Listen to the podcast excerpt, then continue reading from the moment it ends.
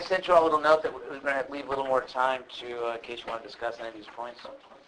So I want to give a little information about Ramanuja and then make a few philosophical points and then uh, give you all a chance to philosophize. In that sense, uh, we can not only read about these traditions but actually do it ourselves, sort of hands-on Vedanta. And that's actually what people were doing in India for a long time and are still doing, so we can actually take a whack at it ourselves.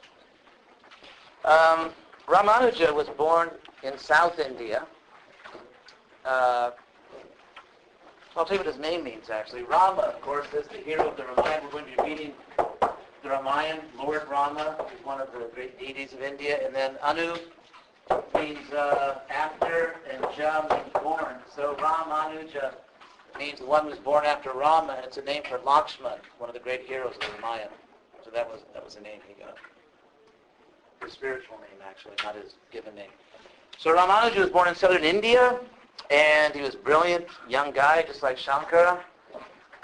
He went to a Shankara school in the sense that, that you know he was he was a Brahmin by birth, and he was quite intellectual, and so as a, as a young person, he was sent to the school, and that's what was being taught. That was sort of the curriculum back then. So he got the Shankara version of Vedanta, and it didn't seem right to him, and he got into a real struggle with his uh, teacher, his guru, so much so that, according to legend or tradition, his teacher actually plotted to kill him. Uh, anyway, that's the story. So uh, it, it, failed, and therefore we're talking about Ramanuja. If it had succeeded, he wouldn't have his day in this course. So anyway, Ramanuja uh, grew up, and as he, he, he married, he eventually left family life, his wife, without children, because he was strongly committed to the idea that a spiritual community should not be divided according to caste. That it's one thing people have certain social duties or certain vocations or occupations within the, you could say, the material society. But in terms of spiritual community, you can't make distinctions like that. Anyone who is trying to understand God or trying to make spiritual advancement. Doesn't matter what their caste is. And apparently his wife, uh, according to the biographies, was very, very stuck on this caste thing and in fact repeatedly offended uh, people that he considered to be saints because they were born in the wrong family had the wrong last name or something. And so finally it, it sort of uh, ended their marriage because she was committed to these caste distinctions, and he wanted to go beyond it, and, and uh, he honored certain people because of their spiritual accomplishments, regardless of their caste. Anyway, he went to southern. He went down to a place called Sri Rangam, which is one of the great temple cities of India.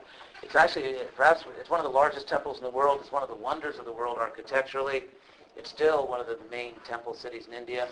And he was accepted there as the acharya, or the, the spiritual head of a growing spiritual community and in service to his teacher, he compiled a commentary on Vedanta.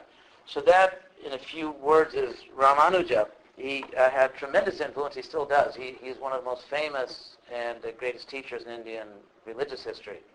I mean, everyone still knows about him, and uh, he still has enormous influence in certain parts of India. So, uh, in terms of his philosophy, uh, well, we'll talk about that. Actually, we'll just jump into the philosophy. Uh, well, one thing, he had an interesting idea. In, in reply to Nagarjuna, if you remember Nagarjuna, the shunyata, the emptiness, the idea that if you say anything exists, what you really mean is that it exists independently. And, and Ramanuja said, no, not really. Uh, he said there's such a thing as apritak. Uh, a means not independent or not separate. Stiti. Stiti just means situation. So something can exist in a dependent way. It's not, it's not independent, it's dependent. And when we say, so he also was a theist. Ramanuja is really the first great the first great systematic philosopher who was arguing in favor of a supreme personal God, capital G, as in the sense of old-fashioned religion, as we know it here in the West. So he's, it's not that no one believed in a personal God, but Ramanuja is the first great theologian, the first great philosopher who, who argued in favor of a personal God, capital G. And he himself was very devoted. So his, uh, big dispute with Shankar, which I'm sure you've read in the book, was uh, Saguna and Nirguna. Means qualities like, like for example, merciful, having a personality, being beautiful, being kind or just, all these qualities. And Ramanuja basically said uh, Sa means with. God is with qualities. God has all these glories, all these qualities. And Shankara argued, no, nir, as in nirvana, God is without qualities. So that was, in a sense, their basic dispute. That was their basic dispute. Is there a supreme God who is glorious, who has all kinds of qualities, who enters into a relationship with souls, or not? And uh, Ramanuja said yes. So, philosophically speaking, again, I want to set this up so uh, we can all talk if you're so inclined. I put this little chart on the board because I think it gets at the heart of what the philosophical issue is. Now, the English word analysis, which could mean just to try to figure something out, to analyze something, but in more technical philosophical usage, which is what we're doing here, it means specifically to sort of break things up into their pieces. So you analyze. It's the opposite of synthesis. Uh, synthesis means you kind of put it all together. What's the big picture? What is the holistic understanding? What does it look like if you put it all together? And analysis is the opposite. If you break it all into its smallest pieces, it's like, for the typical thing of analysis is uh, Richard Dawkins, for example, the professional biologist who, uh, uh, as an amateur, does philosophy and theology and history. So Dawkins, for example, says that a table, a table is just, let's say, particles and spaces, which I thought was a very intriguing point that came up last time you know, let's say it's little particles with huge spaces. So uh, the idea that if you, if you dissolve the table, if you break it down into the smallest possible pieces, that's the real table. So the way you, and in Sanskrit this is called vyasa. V means, it's actually an I, but it becomes Y phonetically, euphonically I should say. So V means apart, away, like via in Italian, like get out of here, via, via. And so, and asa means putting or placing. So when you put things apart, the great Vyasa, the editor of the Vedas, is called Vyasa, if you've heard of him, because he separated the Vedas. He divided the Vedas. Anyway, so Vyasa means putting things apart, and also Bheda. Bheda means difference. There's another key term. So in other words, if, if you analyze things in the philosophical sense, you break them up into pieces, you take it all apart, to, to, you know, as far as you can, and uh, then you have differences. You have just different things lying around. So that's analysis. So analysis says the way you really understand something is dissolve it. And then the opposite is synthesis, which says the way you really understand something is put it all together. What's the big picture? How does it all fit together? And the word for synthesis, in a sense, in this context, or different words, is samasa. I did this. I put these hyphens in so you can see the relationship between Greek and Sanskrit. Uh, these two words, of course, the Greeks would probably say "shun." This is actually like an umlaut U, like French or German U. Anyway, so synthesis, the together thesis, or in Sanskrit, samasa, putting things together. And when you put things all together and you say it's all one, then you get abheda. It's not different, it's just all one thing. So these are just some terms I'm going to be using uh, to sort of focus and organize the discussion because this is really at the heart of what these people were arguing about. Now, uh, I made this little chart, uh, soon to be made into a major motion picture. So this is Ramanuja. This is Ramanuja. This is Shankara, and this is Nagarjuna. It's interesting, his initials in Sanskrit mean not. And his philosophy was in neti neti, not this, not that. So Anyway, so here are these three philosophers who are sort of, I mean, there's a historical progression here because you have Nagarjuna, who is the big shunyata, emptiness, Buddhist philosopher. He's the one that really, he's the big guy for emptiness in Sanskrit, in Buddhist history. And then Shankara comes along and says, well, wait a second. As you may remember, he adopts or, or actually comes up with a Hindu monasticism because Nagarjuna was a monk, and the Buddhist intellectuals were basically in monasteries, just like uh, medieval Christian intellectuals and scholars and philosophers. And so Shankara starts a Hindu monastic system, and he incorporates a lot of Buddhist logic and thinking, but at the end of the day, he comes up with the Brahman of the Upanishads. So he says if you take all this logic and all this, because remember we discussed last time that uh, in India at that time, it was the heterodox, people, the people outside the Vedic culture, who were the big philosophers and were kind of dominating academic philosophy at that time. So Shankara is this, became, I mean, the biggest actually Indian philosopher, and he takes all, a lot of this Buddhist stuff and he sort of Vedicizes it, comes up with the Brahman of the Upanishads, and then Ramanuja comes along and says, well, wait a second. I mean, Shankara, if you say you accept the Vedas and Vedanta and the Upanishads and Bhagavad Gita, this is what it really says. This is what the Vedanta and the Upanishads, especially the Bhagavad Gita, this is what it really says. So he argues in his own way for theism. So you have this historical progression. These three people stake out very clear positions. There's also Madhva from southwest India, uh, Ramanuja's southeast India, and it was in your book, which you've all memorized by now, that um, so Madhva basically was a dualist. He went even farther than uh, Ramanuja. Ramanuja's, we'll get to his philosophy in a second. Whoops, I should have written it. That's actually very important. Um, Ramanuja's philosophy is famous as Vishishtadvaita. And uh, maybe I'll go to the chart really quickly Oops. Then tell you what this means. Vishishta Advaita.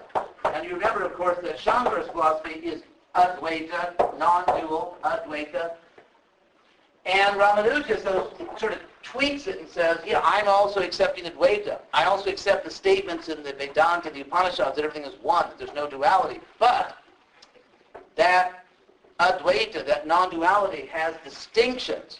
There are distinctions within that Brahman. And so it's Vishishta. Vishishta means distinguished. Like, like for example, Visheshana in, in, in Sanskrit means an adjective a distinguishing word like house is a noun, red house, blue house, big house, small house. Adjectives distinguish things. So Ramanuja is going to say within the Advaita, within the Brahman, there are distinctions. And therefore, and some of those, disti- and those distinctions are real, and therefore you can't just wave them all away. Uh, so let's go through this chart very quickly, and you'll see what their positions are.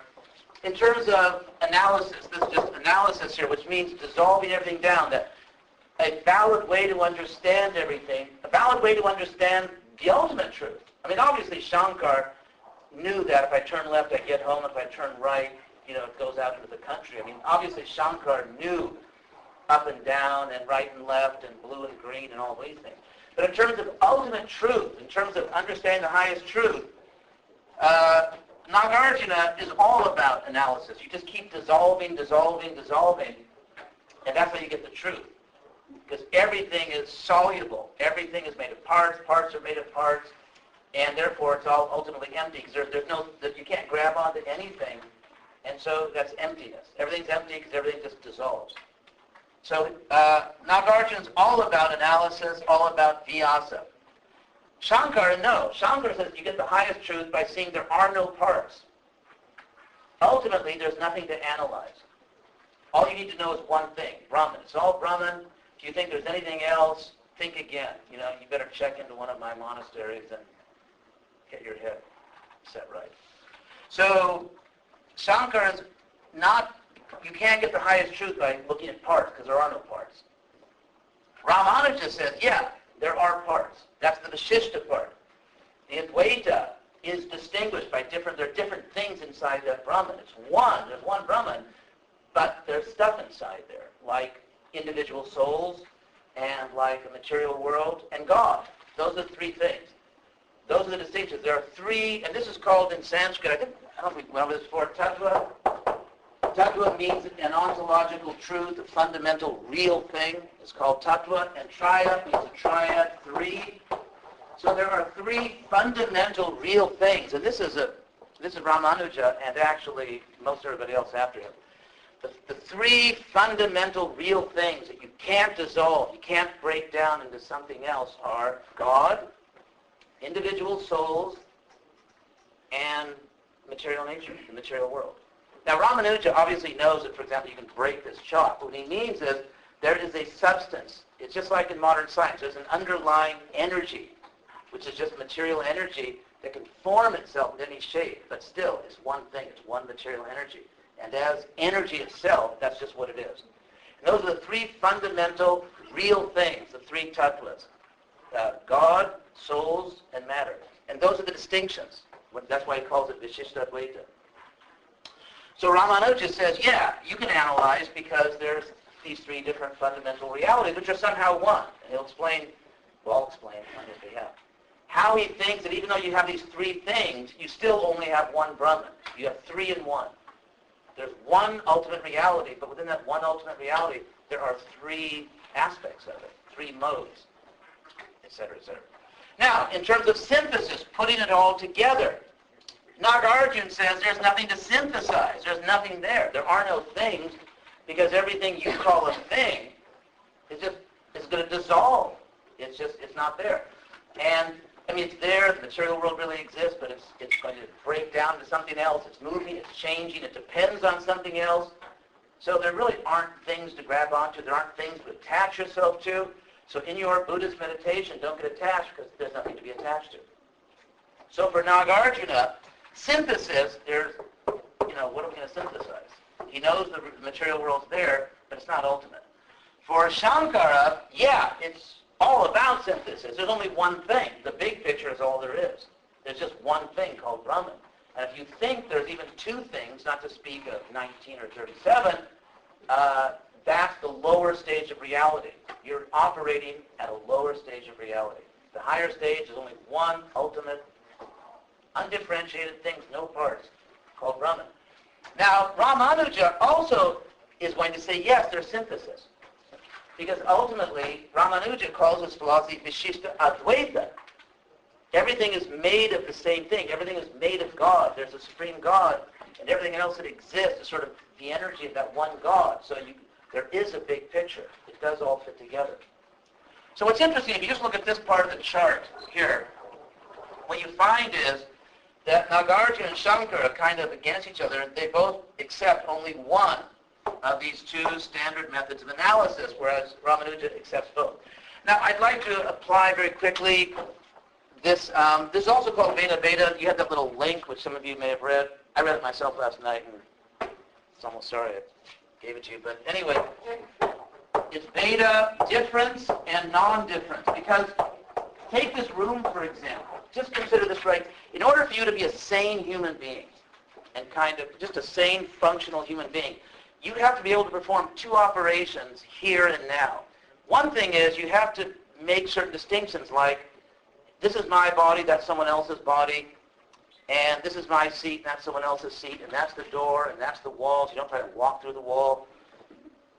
And that's the floor, and that's a water bottle, and, you know, that's a pen knife, so don't try to drink the pen knife or, or cut something with, with your water bottle. And so you have to know differences of time, like is it this time or is it that time, and so on. I mean, think about it.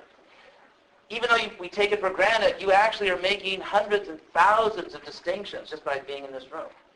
At the same time, in order not to fall into sort of, you could say, psychological Humpty Dumptyism, we can't put it back, you have to be able to put it all together. In other words, to be a sane, a sane, functional human being, you have to be able to put this all together and see it as one thing, like we're in the room talking.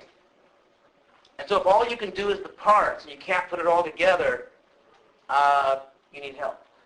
And if you can see the whole thing, like we're in a room, but you can't make distinctions like your body, someone else's body, your, the chair, the ceiling, the door, the wall, if you can't really distinguish these things, that's, a, that's also a problem. So in everyday life, in the real world, we both analyze and synthesize. We see the parts and we see the big picture. I mean, consider psychology. Consider a healthy relationship. I mean, a healthy romantic relationship. In a healthy relationship, the people, if the two, well, first let's start with the unhealthy part. That's interesting. So if the people lose their individuality, it's called codependency. You have two people in a relationship and they basically lose themselves. They're not really individuals anymore. They become sort of lost in their codependency. That's not great. On the other hand, if the two people just really aren't in any way united anymore, they're really so separate that there's no real sense in which they're a couple, that's a problem also. So if you think of a healthy relationship, there's a real sense in which here's a person, here's another person, and now there's a, a new and third reality, which is here's a couple. I mean, there's a real sense in which it's a new thing, and they're not merely just separate people. They really are a couple, a single couple. On the other hand, they're individuals, and they have to be strong and healthy as individuals. So even in human relationships, there's oneness and there's difference. In ordinary cognition, to understand this room, you have to put it all together. You have to see the different parts. So there's a sense in which, as in both of our books actually said, both uh, uh, Hamilton and Rodriguez both said, that Ramanuja is kind of more like what everybody's really doing in India or thinking. I think the reason for this is because it's natural.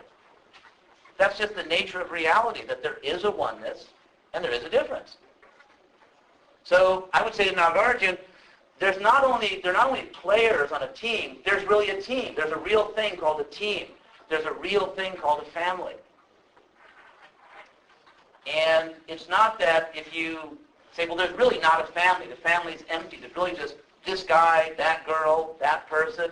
There's no such thing as a family. Family is empty. Well, I don't know. I think there really are families, there really are teams, and so on. I mean, think of the ancient Greeks.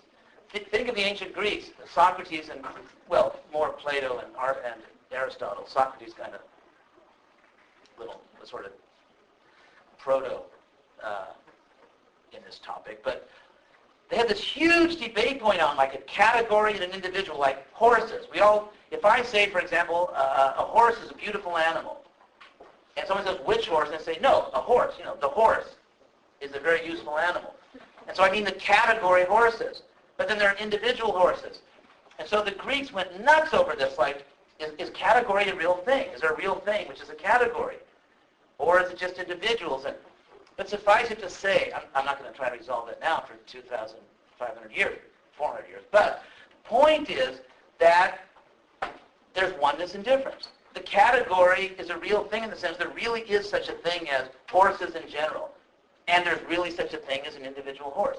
So everywhere you look, human reason proceeds by categorizing. Can't categorize, can't reason. So there's oneness and there's difference. And Ramanuja is saying this is natural. That's why the real world is. And, refl- and, and the, the reason the real world is like this is because that's way it was created. And that also reflects the relationship between the creator and individual souls. There's a oneness. There's a real oneness. It's not just dualism. It's not that we fall so far short of the glory of God that we are like, you know, there's a huge gulf. Of, it's not a huge gulf of separation dualism. We're really one with God. At the same time, we're really individual souls. Our relationship with God is similar to a healthy relationship with other human beings. There's a oneness, a unity, an intimacy, and at the same time we're individuals. That's the nature of reality. So that says Ramanuja, uh, he's a clever guy.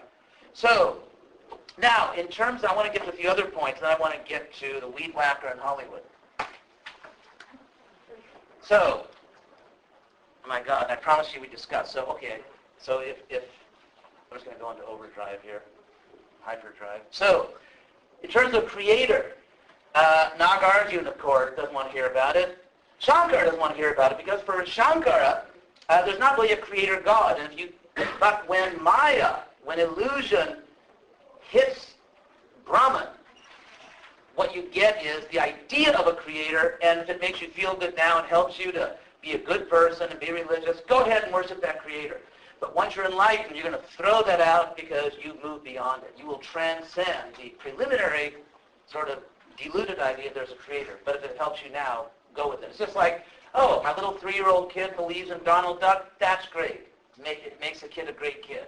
When the kid grows up, the kid will realize there's no Donald Duck, no Santa Claus, no Tooth Fairy.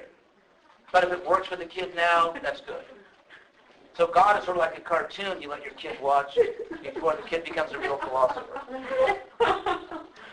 So, so that's Shankara. I mean, it, it's in your book. I mean, I'm not just making this up. Although it's not put so bluntly and coarsely, but I think it's good just to give a thing its real name. So uh, Ramanuja said, yeah, there's a creator. Now, because only Ramanuja thinks that someone really created the world, for Nagarjuna, teleology, no. In other words, there's no ultimate purpose to the universe. Not that, that someone made the universe with a purpose. We create a purpose for ourselves, like I want to go to Buddhist heaven or I want to go to nirvana. So we have purposes. But there's not someone else that made a purpose for the whole universe. And Shankara is sort of marginal because he sort of goes both ways. But Ramanuja says, yes, there is a purpose, there are individual souls, and, and they both say no. So that's basically Ramanuja. Uh, any questions on that so far? Because we're going to Hollywood. You'll see how. Now, uh, some, I think it was Marco said uh, last time about the table. Was it you that said about the table being particles in space? Who said that about tables, according to physics, just being particles in, in wide spaces? Oh, oh, Sarah. Yeah. But anyway, that really got me thinking. I thought about that a lot. And uh, so take a weed whacker. Uh, you know what weed whackers are, right? No. Those things with a motor on it that has like a little plastic string, and they used to cut to trim okay. the grass and everything. Weed whacker.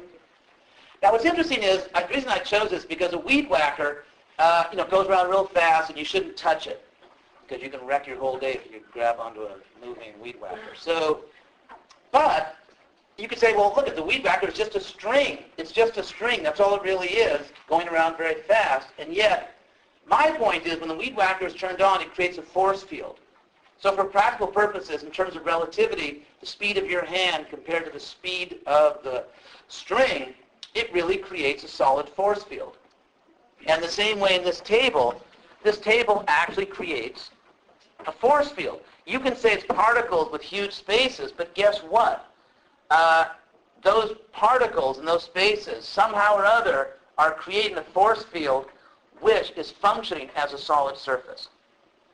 And so the question I want to raise here, and this has to do with teleology, is between vyasa and samasa, like the samasa, the synthetic view of the table is, it's a solid table. That's what it all amounts to.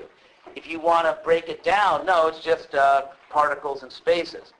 So on what grounds are we forced to privilege analysis over synthesis? On what grounds are we forced to say that the analytic view, that the breaking everything apart view, that's what the table really is, as opposed to the way the table functions in the real world? Why is one of those the real table more than the other? And so to try to answer that question, and this last thing I want to say before I uh, make good on my promise, this is a campaign season, so you have to make good on your promises. So, Hollywood.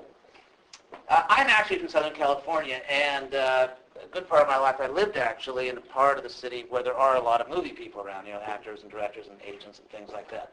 So I thought I would give an example from my own uh, humble background. So Hollywood. I mean, think of how you make a movie. Basically, a typical way they make a movie is someone's got an idea. Maybe the producer. Producers often write the script. Sometimes the director writes it. Sometimes another writer submits it. So someone's got a great idea. And somehow or other, they sell it. Or they've got the money themselves. The producer has the idea.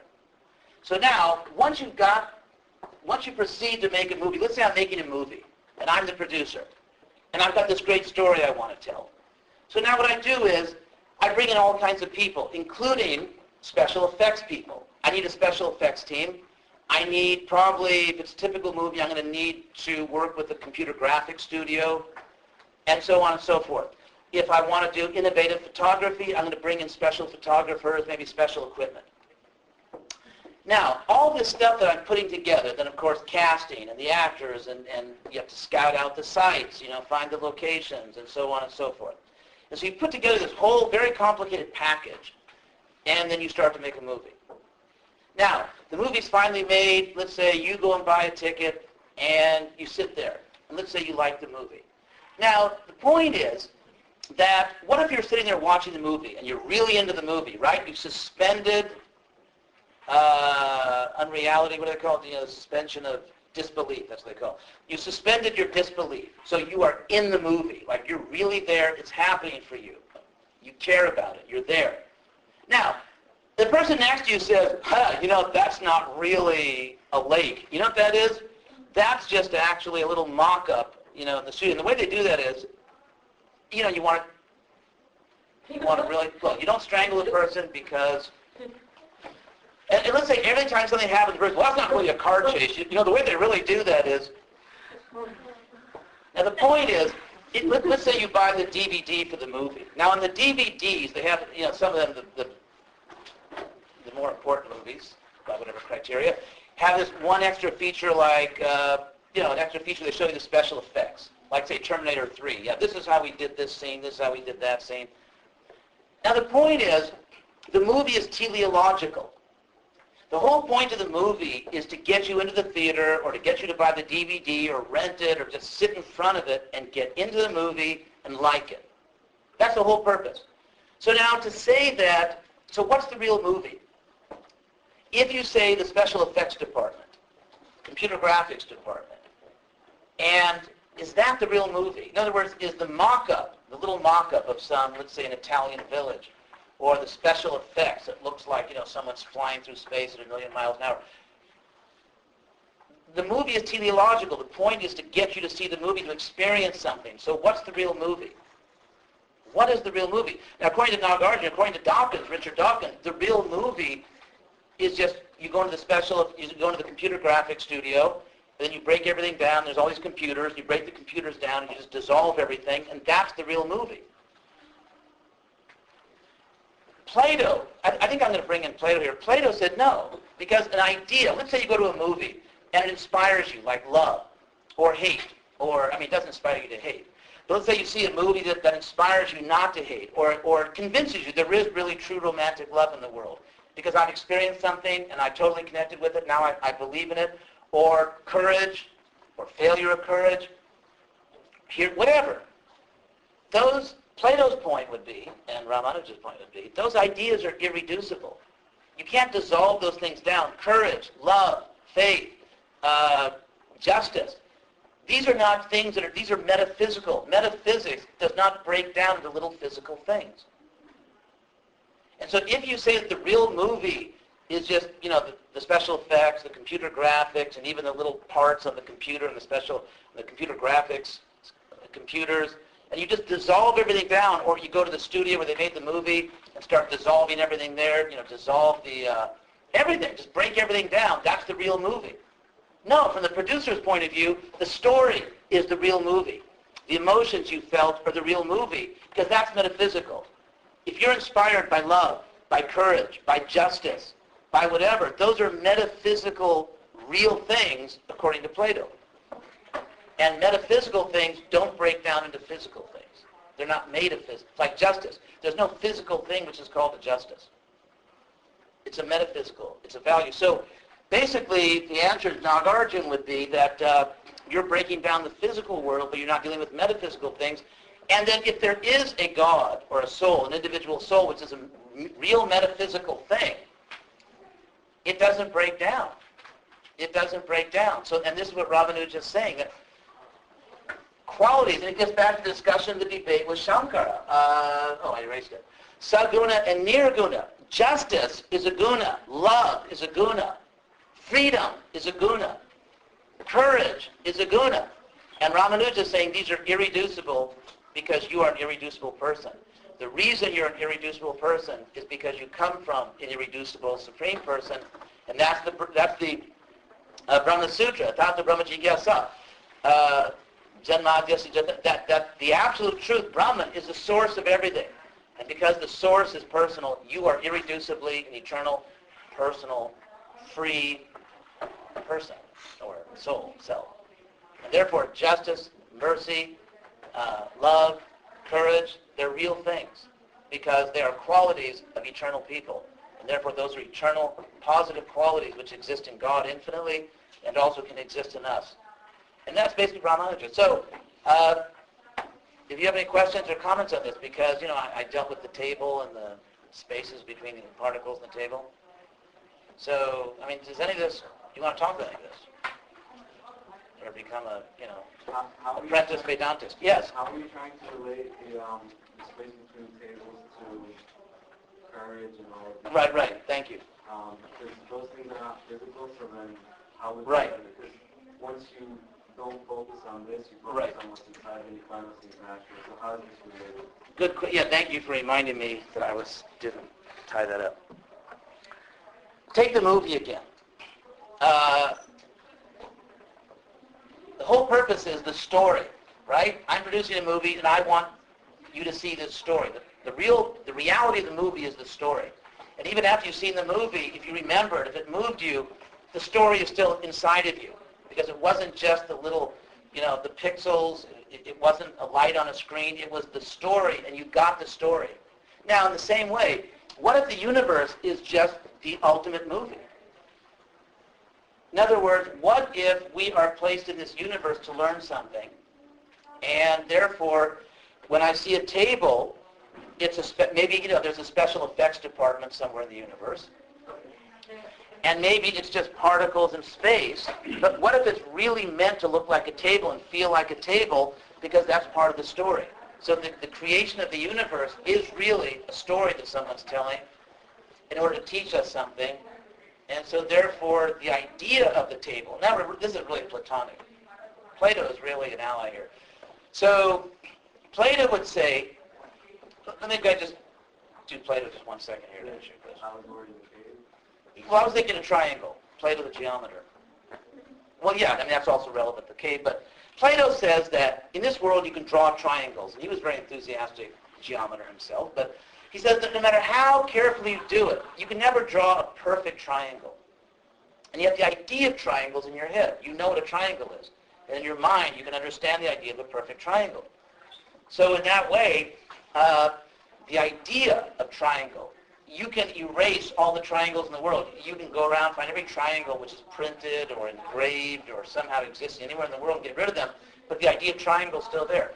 And so the table, in other words, the table is a prop, you could say. The table is a prop as part of the creation, because the whole creation is meant to teach you things. And, uh, and therefore, it's, uh, even though it's particle and spaces, it really functions as a force field. It functions practically as a table. And that's what it, it, because it, it's, it's meant to be seen by you and to be used by you. And, and, so, and, so the, and so it's a question of not subordinating the metaphysics to physics. Yeah, but it, wouldn't it, is it possible that seeing the table like this may, um, on some level, remind you that it really isn't there and that it's actually within? Like, the same way you watch a movie and it evokes an emotion, right? It reminds you of these things that are true, pure, pure and right. right? Um, you already have those within you.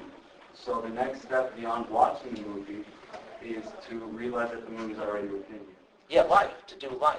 Yeah, so you withdraw from whatever's physical. Well, that's what Ramanuja's point is. Yeah. Because Ramanuja agrees with Shankara that this world's not the ultimate world. Ramanuja is going to say that what this world should remind us of, our relationships, our experiences, is that there's an eternal personal world, which is real life. And so, and, and that's, um, well, the coil and the rope. Remember the rope and the snake from Shankara? There, there are real things. There's real personal life which lasts forever. One other example I, I just can't resist was Shankara, the, the burning fire.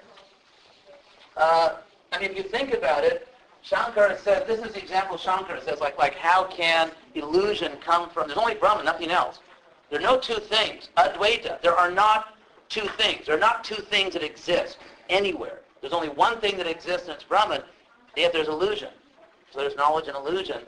There's Brahman, but there's ignorance. And so he says it's like a fire burning. So let's just say like, like this is a fire here, and, and, and it's burning. But how could a fire burn itself? I mean, how could, br- think of burning. A fire burns. A fire, I mean, I mean, the two basic things that fire does is it burns and it illumines. So burning is like the most natural thing that fire does. How could it be the case? So Shankara says that what Brahman does, when Brahman is just like doing business as Brahman, what Brahman does is it confuses, it creates illusion, it creates ignorance. Because that's, that's Shankara's example. Fire burns, and so Brahman creates illusion. Because Maya is compared to the burning of fire. And how can a fire burn itself? And how can Brahman confuse itself? If there's only one thing, which is pure knowledge, and yet confu- pure knowledge confuses itself. So what Ramanuja says is no. Maya is energy, but there's a statement in the Vedas, the Upanishads, it says that God, it says actually the great Lord, anyway, the Maheshwara, the great Lord is Maya, which means possesses Maya. So, so someone, let's say when you're being raised by your parents, they can teach you a lesson in some way. So in the same way, a superior can teach us a lesson, but how could Brahman just burn itself or confuse itself or and again, if one person's enlightened, why isn't everyone? So Ramanuja is saying no, that everything is teleological. The table is, like someone actually built this table for people to use. And the reason it's solid is because it was made that way. We can talk all day and night about particles in space, but that table is solid. And it was made to be solid. It was, it was made to function. It, it was made in such a way there is a solid force field. You can say there's particles in space, but there's a solid force field so that nothing's falling off the table or through the table. So, anyway, I hope this is all good. Any, any other points on this? Yes. There was just a couple of confusing things in Dr. Rodriguez's uh, book about Ramanuja and Shankara. For he, he tried to equate, I mean, differentiate Shankara from monism, and it didn't make any sense to me because monism is uh, I noticed that also. is He, one yeah, he said if, if you say I'm a monist, it means that there's something else, which is dualism. Then there'd be two things. But if you say you're Advaita, someone could say there's something else which is Dvaita. So I don't think it was a, Then, yeah. The second thing you said about Ramanuja, he said that uh, you go through karma to remove the seeds of karma. That didn't make any sense. He, he points three things. He says Ramanuja does. Rama. Well, yeah, the karma bija, which is a very common concept in the whole yoga system also, is that, let's say, for example, a, a child pre-puberty is innocent and, uh, you know, is innocent of things like material, like, like sex desire. But when the child gets a little older, the sex desire automatically arises. So the idea is, and then the child starts manifesting in nature. So we can see as we get older that we have stuff inside of us that comes out.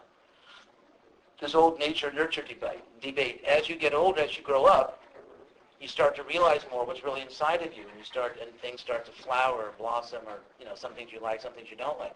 So karma bija just means that if I do something in a past life, and then I've got some karma coming, at a certain point it may just be like a seed, and the seed starts to grow, and, a certain propensity or certain need, desire starts to manifest in my character or in my mind. I understand that part. What I couldn't understand, you said you have to go through karma to get rid of karma. Well, that's just a common psychological principle. That, I mean, let's say for now, we all decide we want to be enlightened. And we have certain propensities, like I'm attached to certain things in the world. You can't just like slam on the brakes and say, okay, from this moment on, I'm just not going to do anything out there in the world. I'm like, you know, give up all my enjoyments and stop everything immediately. I mean, psychologically, it's, it's like you're driving a car at high speed and slamming the brakes and the car's going to flip. And so psychologically, people can flip. And, you know, and, and you could, well, if you study spiritual communities, you see that. People just slam on the brakes, flip.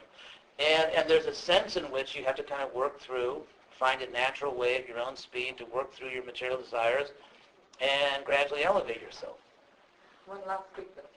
Um, the, the- both of them were from South India, and Uh-huh. they were studying the Sanskrit Veda. And I've heard that uh, the South, uh, you know, they had their own Tamil Veda, and they paid more emphasis to that rather than the, they, they didn't, they had, there was this dichotomy that the North paid more attention to Sanskrit, that's why they worshiped the Well, in, I mean, South India is also sort of like the buckle in the Veda belt. I mean, there's a lot of people that are very serious about the Veda, and they're also they have some of their own traditions. That, I mean, the Veda originally came from North India, but there are and there are powerful Sou- South Indian traditions, but they also very much participated in the Vedic. Yeah, I was just curious that they, um, Yeah, yeah, but they did have their own thing, but they also were very much involved with the Veda. Margot, do you have a point? Uh, no, I was going to say, wouldn't you say that it's important to be cautious about being um, discriminative between philosophy, seeing as how it's really just interpretations and semantics? Um, Uh, not for them. Everybody has free will, so they Yeah. get to experience the world the way they want it and express it the way they want it. But that doesn't mean, but that doesn't mean it's just semantics, because that's like, that's like radical relativism. If you say, it really comes down to experience. Like we're we are all here experiencing the world the way we see it. Right. So that's what they're theorizing, or they're theorizing about, and discriminating between them can get messy because different interpretations. Like right now, we're talking about the difference between Sanskrit in the north and in the south. So you each get a different way. But the best way to understand concepts is to actually practice the things that are going to allow you to understand intuitively rather than technic, technical academic. Uh, well, for one thing, people, I mean, we do have intelligence. We also, I mean, so we experience things in different ways. One of the ways, and there are people for whom it is important to get things straight. They want to get a clear map as to where they're going. And so for them, that's also an experience. In fact, that's actually Shankara's whole point. I mean, Shankara is the one that says that the path is knowledge. And so it's actually by making these distinctions that you actually make advancement. Ramanuja, of course, would, in a sense, agree with you to a certain extent it's not only about intellectualizing, you also have to have spiritual experiences. So Ramanuja agrees with you in that point.